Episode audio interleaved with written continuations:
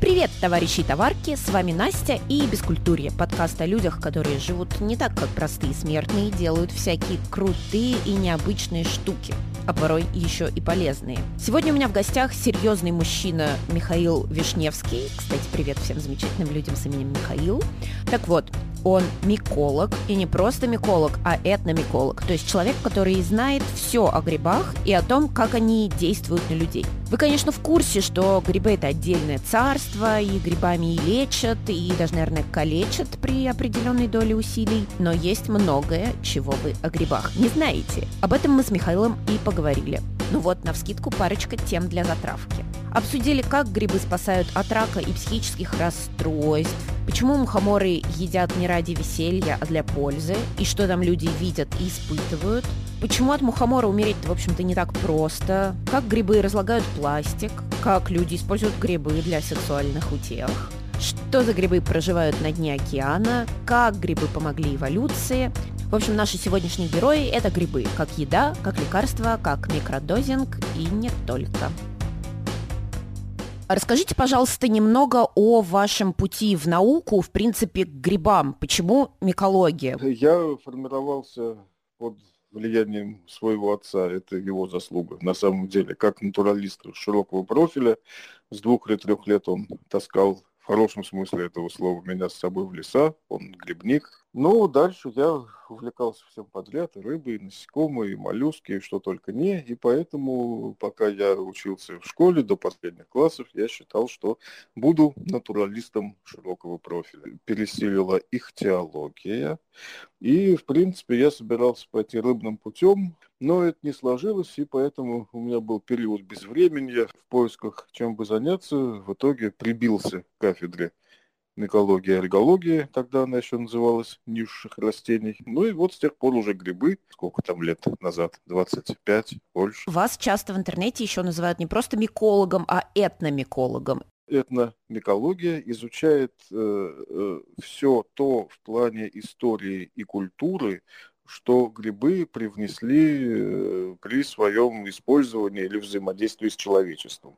То есть, начиная от банальных баек и анекдотов о грибах, да, и рассказов грибников, и рецептов с кулинарии, и заканчивая тем колоссальным влиянием, которое грибы оказали на формирование человечества как таковое последние лет 10, помимо медицинской микологии, да, фунготерапии, основное внимание, чему я уделяю, это именно этномикология.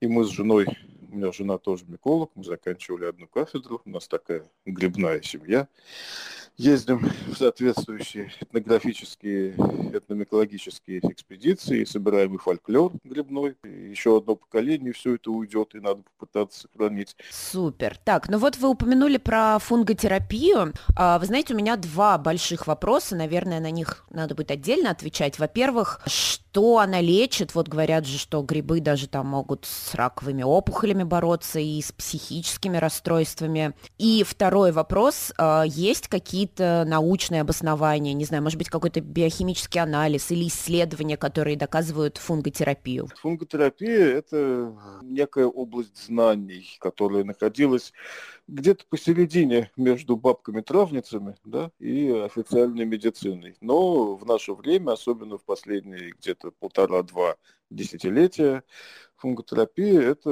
нормальная, признанная отрасль современной доказательной медицины, и это наука, которая описывает э, позитивные свойства терапевтические, в том числе и психотерапевтические лекарственных грибов. Нормальный, настоящий фунготерапевт – это специалист, в первую очередь специалист миколог, да, миколог-фунготерапевт, который э, владеет информацией и способами применения тех лекарственных грибов, которые прошли приклинические и клинические испытания в профильных лабораториях и были испытаны не только на культурах тканей и клетках, но и на э, животных и на людях.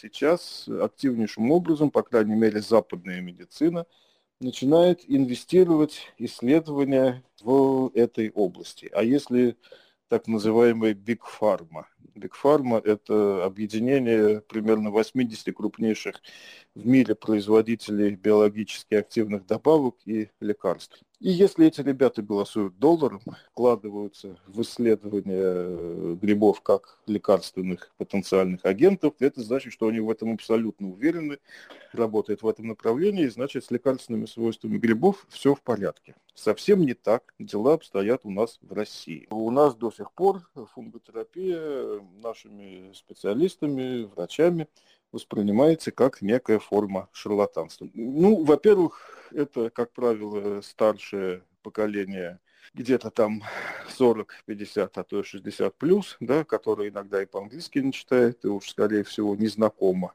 с современными разработками. И э, они полны странных старых сведений, которые часто просто противоречат современным знаниям о грибах. Они росли и учились в те времена, когда э, фунготерапия была или неизвестна вообще, или считалась такой прикольной формой шарлатанства. Но картина меняется. Пусть даже сейчас в России, в отличие от многих стран мира, еще нельзя даже получить диплом фунготерапевта, нет такого вуза. Ситуация меняется стремительно, и грибы завоевывают не только, лекарственные грибы, не только мировой рынок, но и российский рынок э, в плане э, потребления их как лекарственных и поддерживающих препаратов. А вот все-таки что лечат грибы? Это действительно может быть какое-то лечение или скорее профилактика, может быть? Не заболеть, конечно, гораздо выгоднее, даже просто в плане расходов, чем болеть. Но грибы, к счастью, хороши и в том, и в другом плане. Благодаря их мощнейшей ферментной системе, такой, которой не обладают какие бы то ни было другие живые организмы в природе, яркий пример подтверждающий этот факт, это то, что грибы единственные организмы на планете, которые умеют разрушать лигнин, твердый компонент древесины. Поэтому, если бы не грибы, то леса завалили бы себя ветками и листьями лет за 10, условно, да, и умерли бы от затенения. Благодаря такой огромной ферментной активности и разнообразию ферментов, грибы содержат в себе колоссальное количество биологически активных веществ – которые появляются чаще всего как как раз отходы переваривания всяких сложных, невкусных и непитательных субстратов, на которых грибы растут. И все это оказывается лекарственным, ядовитым, съедобным, активным для нас. Все, естественно, случайно, но обильно и хорошо и ярко работает. Грибы могут служить и отличной профилактикой от множества серьезнейших заболеваний, включая рак, например, наш, наша чага, да, и это подтверждено клиническими испытаниями, является самым мощным антиоксидантом в мире. Поэтому ее регулярное употребление на 90 чем-то процентов снижает вероятность возникновения рака. Грибы поддерживают и стимулируют, когда нужно, иммунитет. Грибы умеют работать с давлением, э, психическими э, сложными состояниями, включая депрессии. Да, грибы не химия. Да, любые химические, синтетические препараты, как правило, действуют гораздо быстрее. Но и тот след, который они оставляют в организме, кроме тех случаев, когда это необходимо да, просто для спасения жизни, нужна срочная реакция. Как правило, все вот эти вот прыжки, скачки и резкие отклонения от нормы организм воспринимает не очень хорошо. Грибы, так же как и растения, в общем-то, действуют достаточно медленно. И часто это длится не часы или дни, как в случае синтетики, а дни, недели, месяцы, а некоторые грибы имеют смысл принимать даже пожизненными курсами, чтобы поддерживать постоянный позитивный эффект. Правильно понимаю, что есть ведь еще и грибная ветеринария, то есть на животных грибы тоже могут положительно действовать? Понимаете, вы правильно. вот, но это, э, если уж фунготерапия достаточно молода, то грибная ветеринария – это просто юное, если не младенческое образование. Сейчас в мире есть, ну, наверное, один-два производителя, которые делают какие-то биологические добавки для домашних животных. Ну и, собственно, мы, наша грибная аптека этим занялась в прошлом году. Грибы, они, ну, не только пользу несут. Вот, насколько я знаю, они, например, могут там здания поражать. Вот была даже какая-то статья о том, как грибок там собор в кижах несчастный этот разъедает. Так это моя статья была, я туда ездил и смотрел. А, это ваша была, вот, понятно. И вы знаете, в связи с этим вопрос, а может ли один и тот же гриб быть одновременно и полезным, и вредным? Вот возьмем красный мухомор. В зависимости от подхода к нему он может быть ядовитым, и съедобным, и лекарственным, и даже изменяющим сознание. Вот четыре в одном. Возьмем осенний опенок. Большая часть людей ест его достаточно спокойно, но у целого ряда, наверное, 5-10%, он может вызывать отравление, иногда достаточно серьезные. Если этот вопрос, он был больше в сторону еды, по большому счету грибы это не совсем еда для людей массово есть грибы, люди начали относительно недавно, лет 300 назад. Грибы – пища трудно усваиваемая, если их поедать так, как это принято у нас. То есть целиком, или крупно порезав, или солеными маринованными, или если сушеными, белые какие-нибудь сушеные, да, целиком в суп. Это организмы, у которых э, оболочка клет, клеток состоит, ну, грубо говоря, из хитина а мы хитин переваривать не умеем. Поэтому, когда грибы в нас попадают, то все, что у них есть ценного, оно так внутри этих клеток в основном и остается, да, и таким транзитом, типа вкусного пенопласта, насквозь нас проходит. И тогда правы наши диетологи, которые говорят, что грибы это грубая, тяжелая, балластная пища, которую нельзя есть пионерам, пенсионерам. Если нам удастся извлечь все, что есть полезного в грибах. Для этого требуется всего лишь разрушить хитиновую оболочку. Тогда, наоборот, наши, оказывается, диетологи совершенно неправы, и грибы станут легкой, питательной, диетичной, высокобелковой, витаминной пищей. И чтобы этого добиться, задача – это максимальное измельчение. То есть идеальный способ – это заморозка, когда внутри каждой клетки вода кристаллизуется, прорывает клеточную оболочку, все, что есть полезного, выходит частично наружу.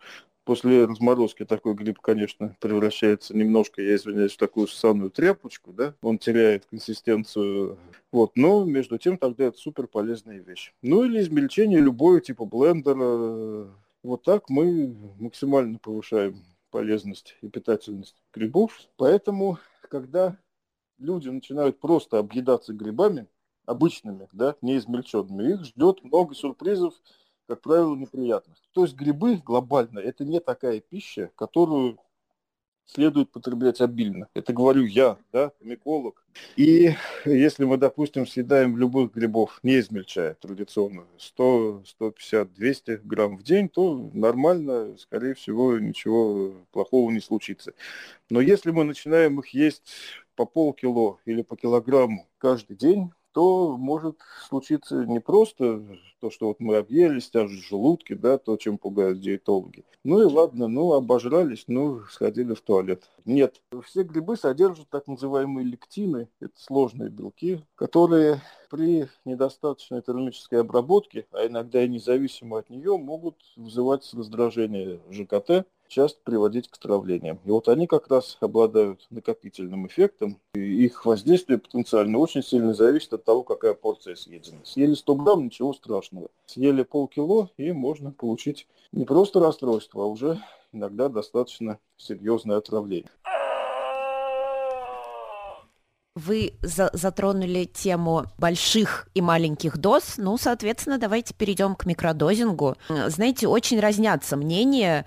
А, например, мой психотерапевт, э, который любит вообще изучать всякие такие штуки, он говорит, что никакой доказательной базы нет, и, в принципе, может быть, в этом нет ничего плохого, но, с другой стороны, это все равно как-то там сжигает наверняка нейронные связи. Но плюс есть у меня пара приятелей, которые вот покупают себе капсулы микродозинга и нормально говорят, продуктивность повышается, спят лучше. Вот расскажите про микродозинг. Какие вообще для него грибы подходят? Какая польза может быть? Какой вред? Значит, начнем с психотерапевта. Как там было-то? Я маленькая девочка, танцую и пою. Я Сталина не видела, но я его люблю. Задайте любому негативно настроенному психотерапевту, какое количество людей он наблюдал и проводил с ними исследования, реально принимающих микродозинг, ну, например, красного мухомора. Да, ответ будет ноль. На теоретических и любой профессиональный терапевт скажет о том, что психодислептики, да, скажет, что сжигание нейронов, и смело применить это к чему угодно, в том числе и к грибному микродозингу. Но если у тебя нет практики, то, с моей точки зрения, ценность таких заявлений, ну да, она говорит о полученном образовании, но реально, сами понимаете, да.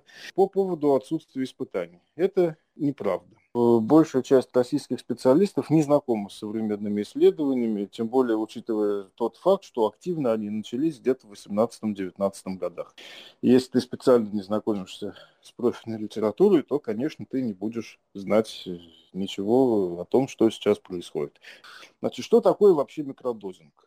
Этот термин, он такой негативный, немножечко обладает коннотацией везде, потому что изначально он был применен, придуман для э, малых доз э, запрещенных на тот момент э, психоактивных веществ ЛСД и псилоцибина. Если задуматься, то вообще все лекарства, которые мы употребляем, это микродозирование. Едва ли кто-то употребляет какую-нибудь таблетку в более одного грамма. Даже поваренная соль, наверное. Это микродозинг, потому что ну, вряд ли мы больше одного грамма в день съедаем. Сам по себе этот термин, он совсем не страшный, он описывает количество продукта, которое в нас попадает в сутки. Значит, с псилоцибиновыми грибами, запрещенными на территории Российской Федерации, история давно прояснилась с ними, все понятно, они уже занесены в список э, лекарственных. Сейчас идет их легализация по всему миру. У нас вряд ли это произойдет.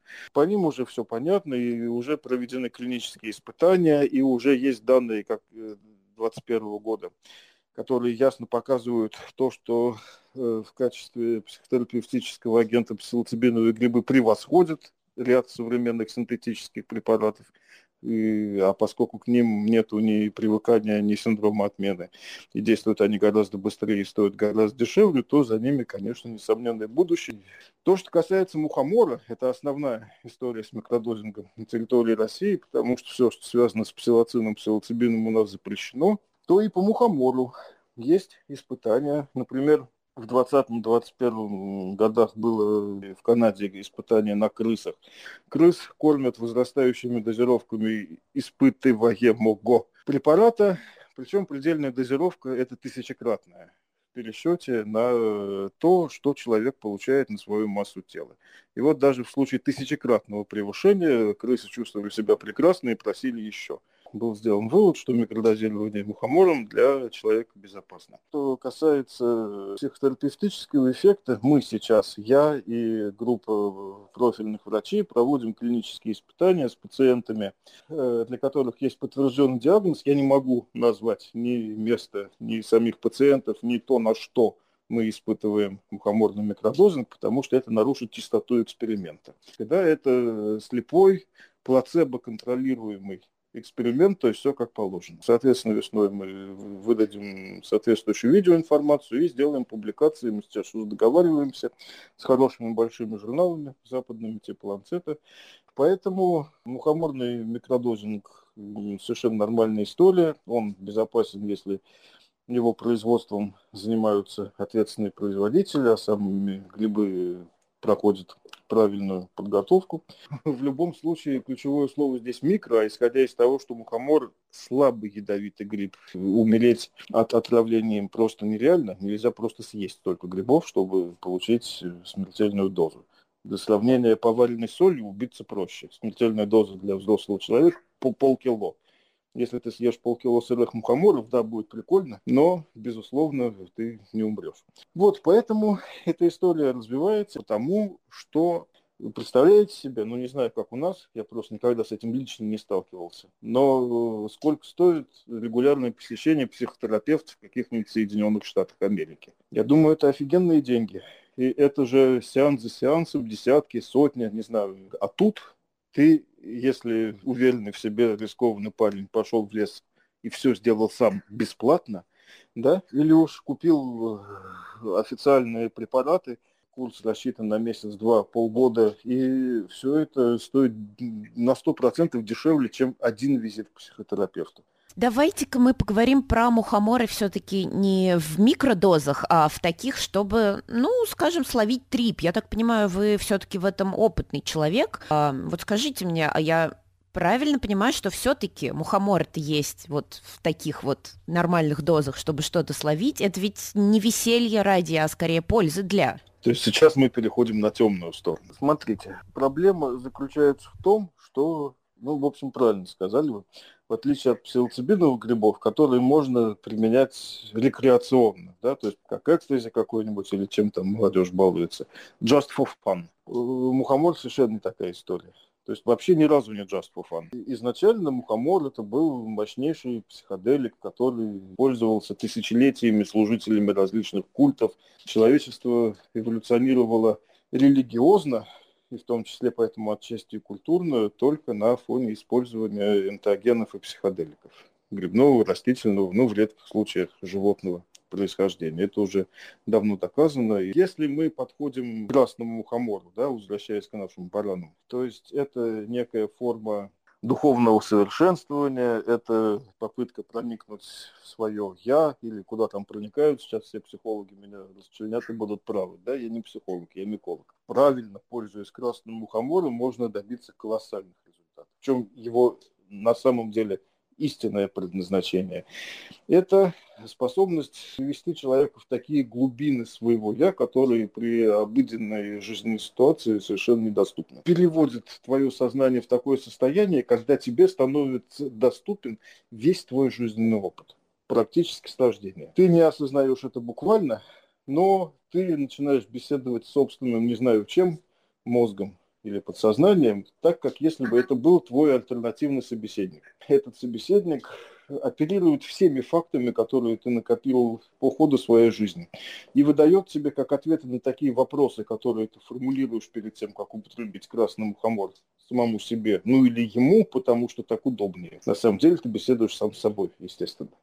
Мы все шизофреники, это нормально. Этот твой собеседник, то есть ты сам, обладая всей этой информацией, выдает, умеет выдавать ее в таком синтетическом виде, что сам по себе ты бы не смог так эффективно и здорово ответить на сформулированный самому себе вопрос. Потому что это твой собеседник, который ты сам разбуженный мухомором, мусцимолом, да, его основным действующим веществом, обладает большей суммой знаний, чем ты в норме. Вот, собственно, все.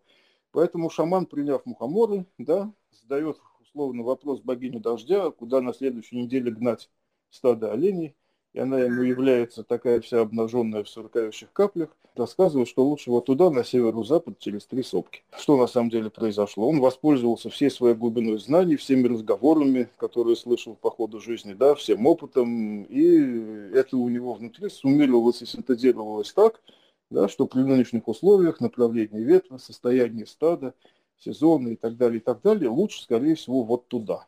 Сам по себе, может быть, это и тоже бы придумал, а может быть и нет. Вот для чего нужен красный мухомор, реально. Но если у тебя нет длительной практики его употребления, такая способность общаться с красным, и тем более пантерным мухомором, да, который гораздо страшнее и злее, приходит только после десятков сеансов, но никогда с первого. Этот гриб ведет себя совершенно по-другому. Он довольно страшная, действительно и опасная штука, потому что новички всегда погружаются в так называемые мухоморные циклы. Одно из свойств мустывола – это э, закольцовывание видений. Еще одно из свойств мустимола – это то, что под его воздействием человек практически не в состоянии отличить реальный мир от нереального. Под воздействием большинства других энтеогенов и психоделиков, да, есть иллюзии, есть галлюцинации, но, как правило, ты в состоянии понять, что вот это то, что тебе показывают, а вот это все-таки реальный мир. В случае красного или тем более пантерного мухомора ты на сто процентов убежден, что то, что ты видишь, это и есть реальность. И поскольку ты к этому не готов, то, как правило, это бывает очень страшно. И вдвойне это бывает страшно потому, что часто то, что тебе показывает мустумол, заканчивается смертью. То есть ты получаешь смертный опыт. Э, тебе кажется, что ты умираешь по-настоящему. А когда этот цикл запускается снова, тебе кажется, фу, блин, пронесло, да, вот пошла нормальная жизнь. И когда он заканчивается снова смертью, например, и так может быть пять раз, семь. В итоге, когда человек восстает из мухоморного трипа, особенно первого, с ним происходит то, что наш верховный гарант очень мудро обозначил термином обнуление. Потому что это и есть то, что по сути является шоковой терапией.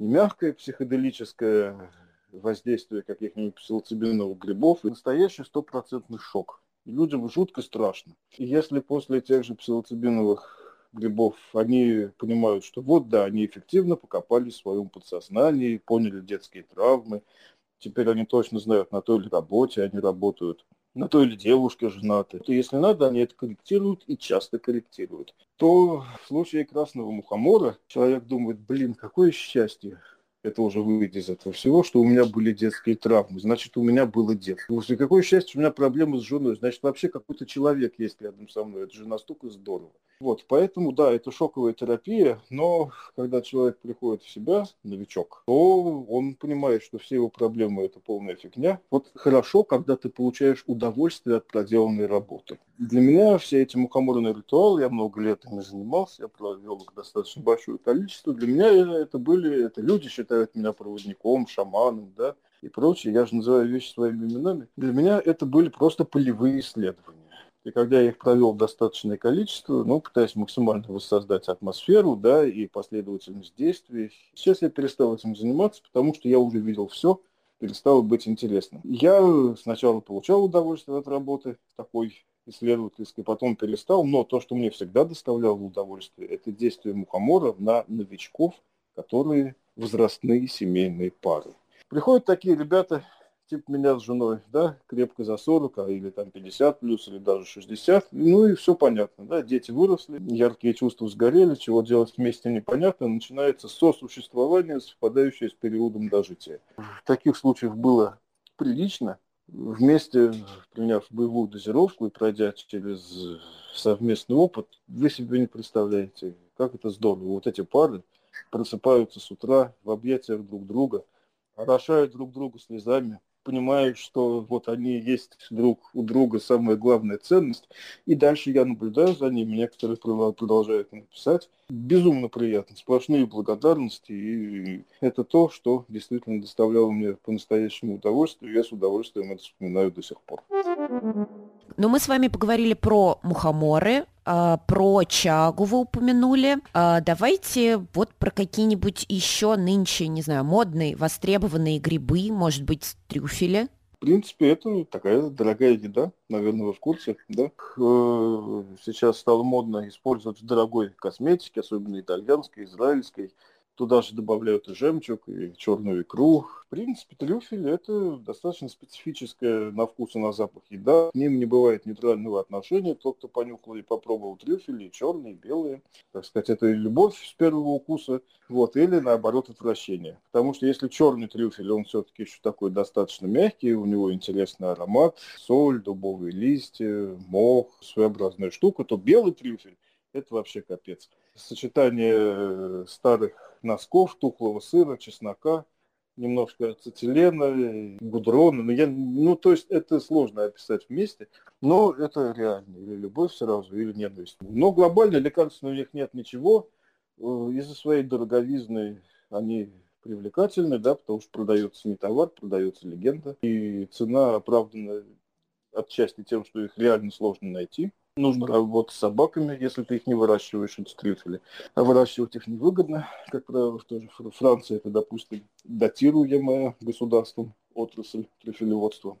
Обычно трюфельные экскурсии, кстати, по крайней мере, уж точно в Европе, во Франции и Италии, это всегда кидалово, потому что трюфели заранее прикапываются там, где их должны найти туристы, и собаки уже уверенно идут к известным местам, ну и так далее, и так далее. А вот у нас, кстати, есть вопрос от слушателя. Можно ли в Подмосковье найти трюфели? Запросто. Россия в 18 и 19 веках была одна из крупнейших поставщиков трюфеля не только на внутреннем рынке, но и в Европу. И поставляла так называемый русский белый трюфель, он же посадский, он же августовский, он же жирушка через и и так далее. Но надо иметь в виду, что если наш белый трюфель так похож на итальянский, что иногда и не отличишь внешне, то в плане гурманских качеств он никакой. Стоимость нашего белого трюфеля в сравнении с европейским это один к тысяче. И это реально отражает его э, деликатесную ценность.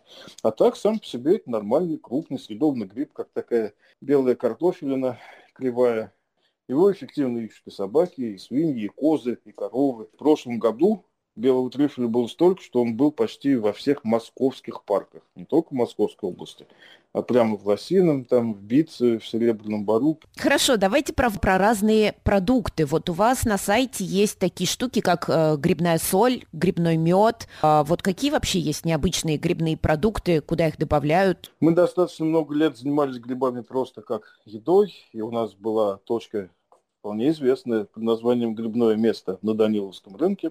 Перестали мы этим заниматься, потому что все-таки довольно сложно. Грибы – это скоропорт, да, и соленые маринованные, все требует хранения, сложная логистика, сложные отношения с ресторанами и кафе, которые заказывают, санитарщиками, пожарниками и прочими людьми, которые всегда стоят в очереди, чтобы получить какой-нибудь кэш. И вот с тех пор у нас осталось немножечко продукции, типа трюфельного меда, мухоморной соли, еще чего-то, просто сушеных грибов обычных съедобных, типа сморчков и белых. Это сейчас есть на сайте аптеки. Еще раз повторюсь, опять-таки, основное, на что мы будем делать упор, это не просто обычные грибы как еда или сочетание, необычное сочетание грибов и каких-то продуктов, да, типа мухомора и соль или трюфеля и мед. Мы займемся э, грибами как функциональным питанием, то есть в первую очередь будем делать шоколадную, молочную продукцию, все что угодно, сыры, напитки, закуски, чипсы.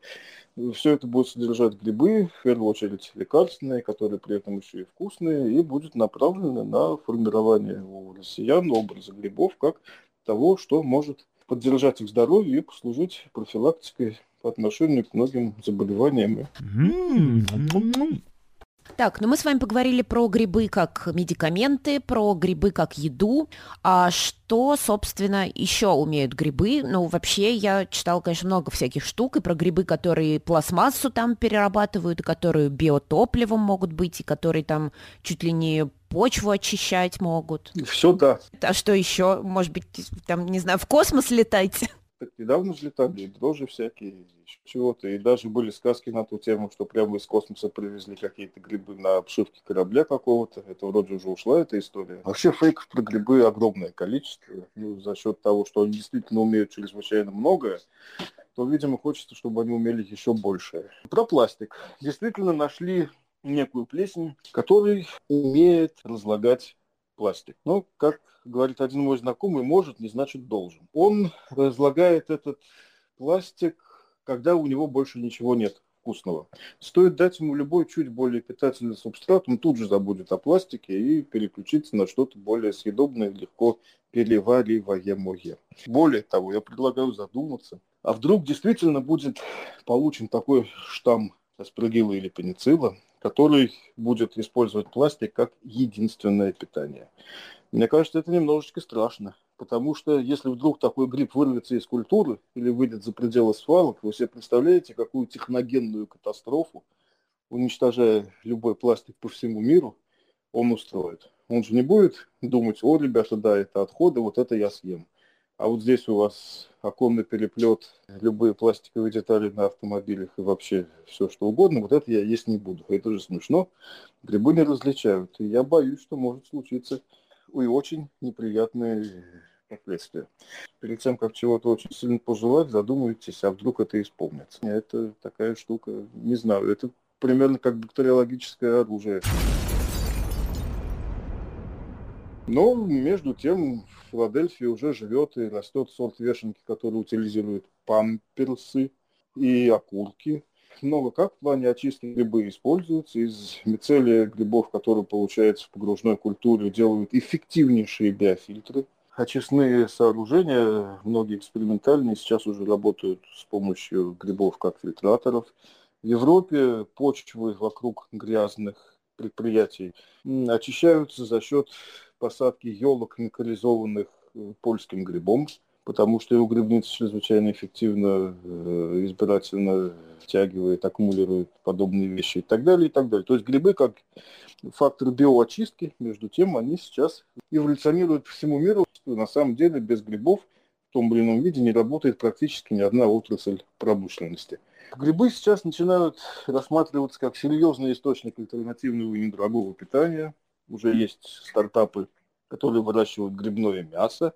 Да? Это такие толстые пласты мицелия, которые после обработки э, по консистенции, вкусу и запаху, ну, после введения соответствующих добавок, не отличить от бекона. И э, поскольку грибы содержат все то, что есть в мясе, плюс еще кое-что, много из того, что есть в растениях, и реально добавив витамин В12, мы получаем полноценный продукт. Тут же вегетарианцы радостно.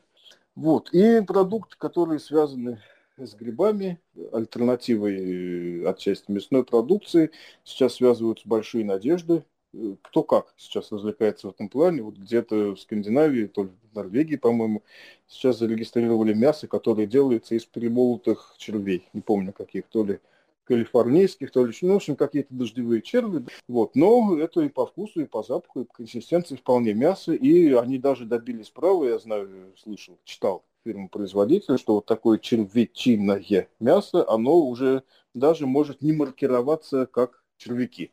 То есть оно в условно супермаркетах да, лежит уже просто как мясо, ну, потому что по всем признакам оно мясо и есть.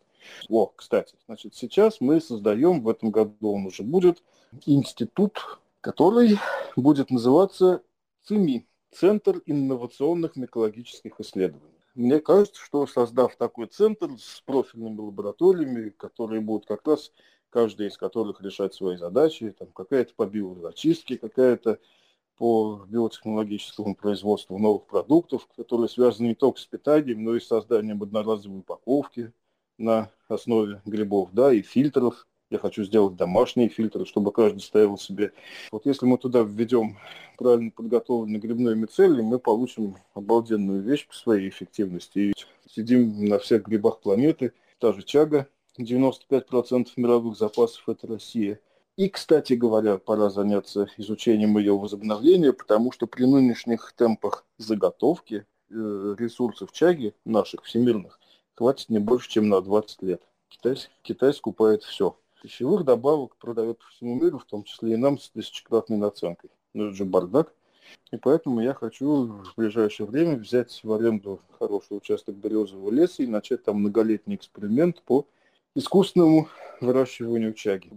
Ох уж этот удивительный мир грибов. Давайте еще чуть-чуть разовьем эту тему. Вот вы знаете, когда гуглишь что-нибудь, ну, опционально там про грибы, обязательно вылезают какие-нибудь статьи с заголовками там из серии «Секретная жизнь грибов» или там «Загадки грибов». А, слушайте, а что в них, ну, загадочного? То есть мы действительно о них мало знаем. И вот правда я даже нашла циферку, что 90% грибов неизвестной науки. Нет, ну это, конечно, прикольно, то есть надо тогда точно знать их количество, да, и, и... не, ну ерунда, конечно. Значит, мало кто знает, что наибольшее число видов грибов э, живет в океане а вовсе не на э, суше и тем более не в пресной воде.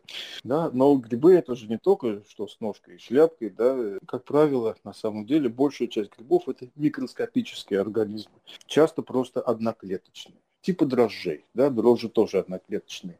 Многие из них, большая часть вообще грибов на планете живет в мировом океане, являясь внутриклеточными паразитами водорослей и, как правило, ракообразных. А одна клетка, которая живет внутри какой-то другой клетки. Вот если начать считать их, то, наверное, общее число видов грибов действительно может дойти там, до 5, а может быть и до 10 миллионов. Недавно некие микологи побывали в Австралии и на одной пальме, ну, есть хороший среди микологов поговорка, грибов много там, где много микологов. Есть такие грибы ржавчинные – Ржавчина гриб – это такое маленькое рыжее пятнышко обычно на листке. Так вот, взяли и на одной пальме нашли, боюсь соврать, но то ли две с половиной, то ли три тысячи новых видов ржавчинных грибов. Ну, кому пришло это в голову, да, что такое есть? То есть, если вот это все считать такое, да, в море, пятнышки на пальмах и прочее, то, конечно, можно найти хреново тучу новых видов и, пожалуй, несколько миллионов. Чем удивительны грибы? Да, начинаю отвечать на вопрос. Удивительны они тем, мы это поняли еще древние, что это такие организмы, которые не животные, не растения, и при этом сочетают в себе признаки и тех, и других. Они странные, да, они появляются и исчезают. Если растение, вот оно растет, да, животное, вот оно ходит. А гриб, тем более, что грибами раньше считались только плодовые тела, про сам гриб не знали ничего, про грибницу, в которой есть реальный грибной организм, который сидит в почве или в древесине, то вот он есть, вот его нет, это что-то странное, мистическое. Это все пугало.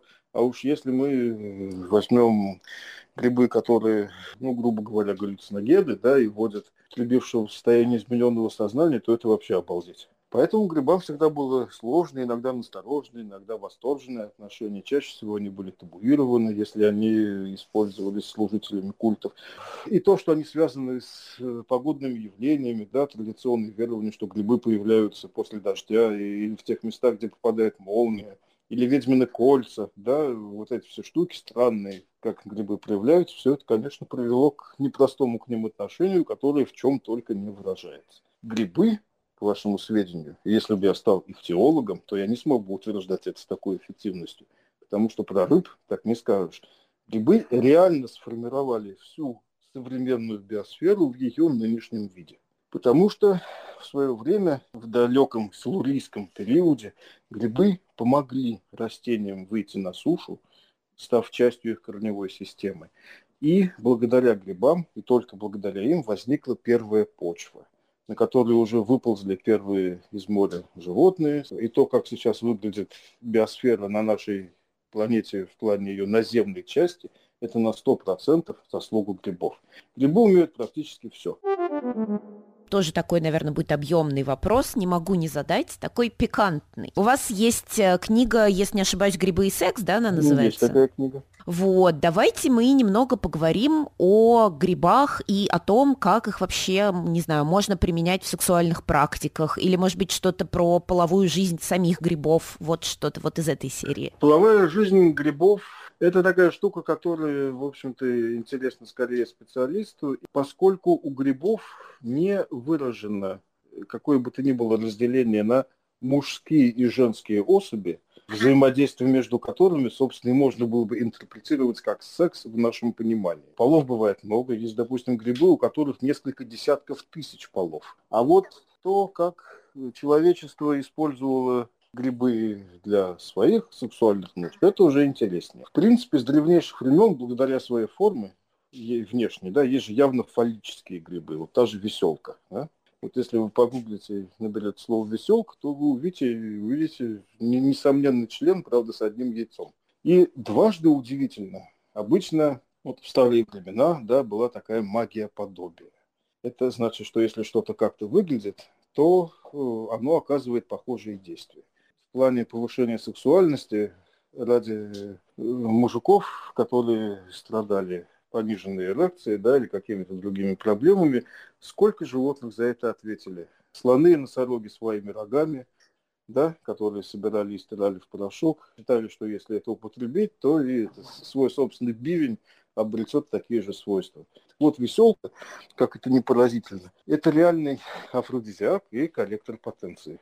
Это очень-очень редкое исключение в плане магии подобия. Эта схожесть грибов с мужскими и женскими половыми органами с древнейших времен служила основой множества легенд и народы, многие независимые, и в Азии, и в Европе, и в Африке, объясняли происхождение половых органов мужских и женских именно употреблением грибов, которые или просто прирастанием грибов да, к соответствующим местам, потому что они обладают схожими внешними проявлениями. С давних времен многие грибы фалломорфные используются женщинами как э, фаллоимитаторы. Это когда-то была вообще довольно распространенная практика, ну и до наших дней кое-где отголоски ее сохранились, в том числе и в России. Например, э, в Саратовской, Мордовской и прочих губерниях у меня есть полевые исследования и отчеты информаторов, там очень прикольные вещи происходят гораздо шире э, в плане сексуальных практик грибы используются как э, афродизиаки и стимуляторы либидо. Многие грибы обладают такими характеристиками, начиная от просто лекарственных типов кардицепса, рейши, да, мы тоже веселки, заканчивая достаточно интересными, ну, в том числе и трюфелями. Потому что недавно выяснилось, что трюфели содержат каннабиоидное вещество анандамид, которое является одной из форм молекулы счастья и запускает позитивную реакцию в нашем мозге и, в общем-то, подготавливает к эротическому развитию вечеринки трюфельной, скажем так, участвующих в ней. Чрезвычайно интересно использование грибов для модификации секса, но тут мы вторгаемся уже в запрещенные или контролируемые области. Если перед сексуальным контактом употребляются псилоцибиновые грибы или мухоморы. Вот здесь возможны совершенно невероятные вещи, вплоть до оргазма, который длится часами, или оргазма, который наступает просто от прикосновения к коже партнера, да, с невероятными видениями. И на этой пикантной ноте мы с вами закончим наш разговор о грибах. В описании к подкасту я оставлю ссылку на профиль Михаила, и там вы уже сможете обнаружить ссылку на его грибной магазин. Доберетесь, закупитесь, если вдруг решите испытать мощь и силу грибов на себе. Товарищи товарки, расскажите, какие у вас отношения с грибным царством? Вы скептики, практики или кто вообще? Мы вот тут с товарищем решили, как говорит молодежь, угореть немного по микродозингу. И если мой партнер in crime ощутил некий прилив сил, то я пока ничего вам рассказать не могу. Я как была вялым мешочком недоразумений, так и остаюсь. Но если что-то изменится, я вам сообщу. А вы, пожалуйста, сообщите мне, что думаете о бескультуре. Это можно сделать, вбив в поиск заветные слова «подкаст без культурье». Там вылезет мой инстаграм и все платформы, где подкаст можно послушать. Та редкая, но меткая обратная связь, которую я от вас получаю, очень ценна. И спасибо людям, которые делятся бескультурием с товарищами и товарками. Так мы с вами продлим жизнь этого прожекта на долгое, долгое и счастливое время. Бескультурье скоро к вам вернется. Всем пока!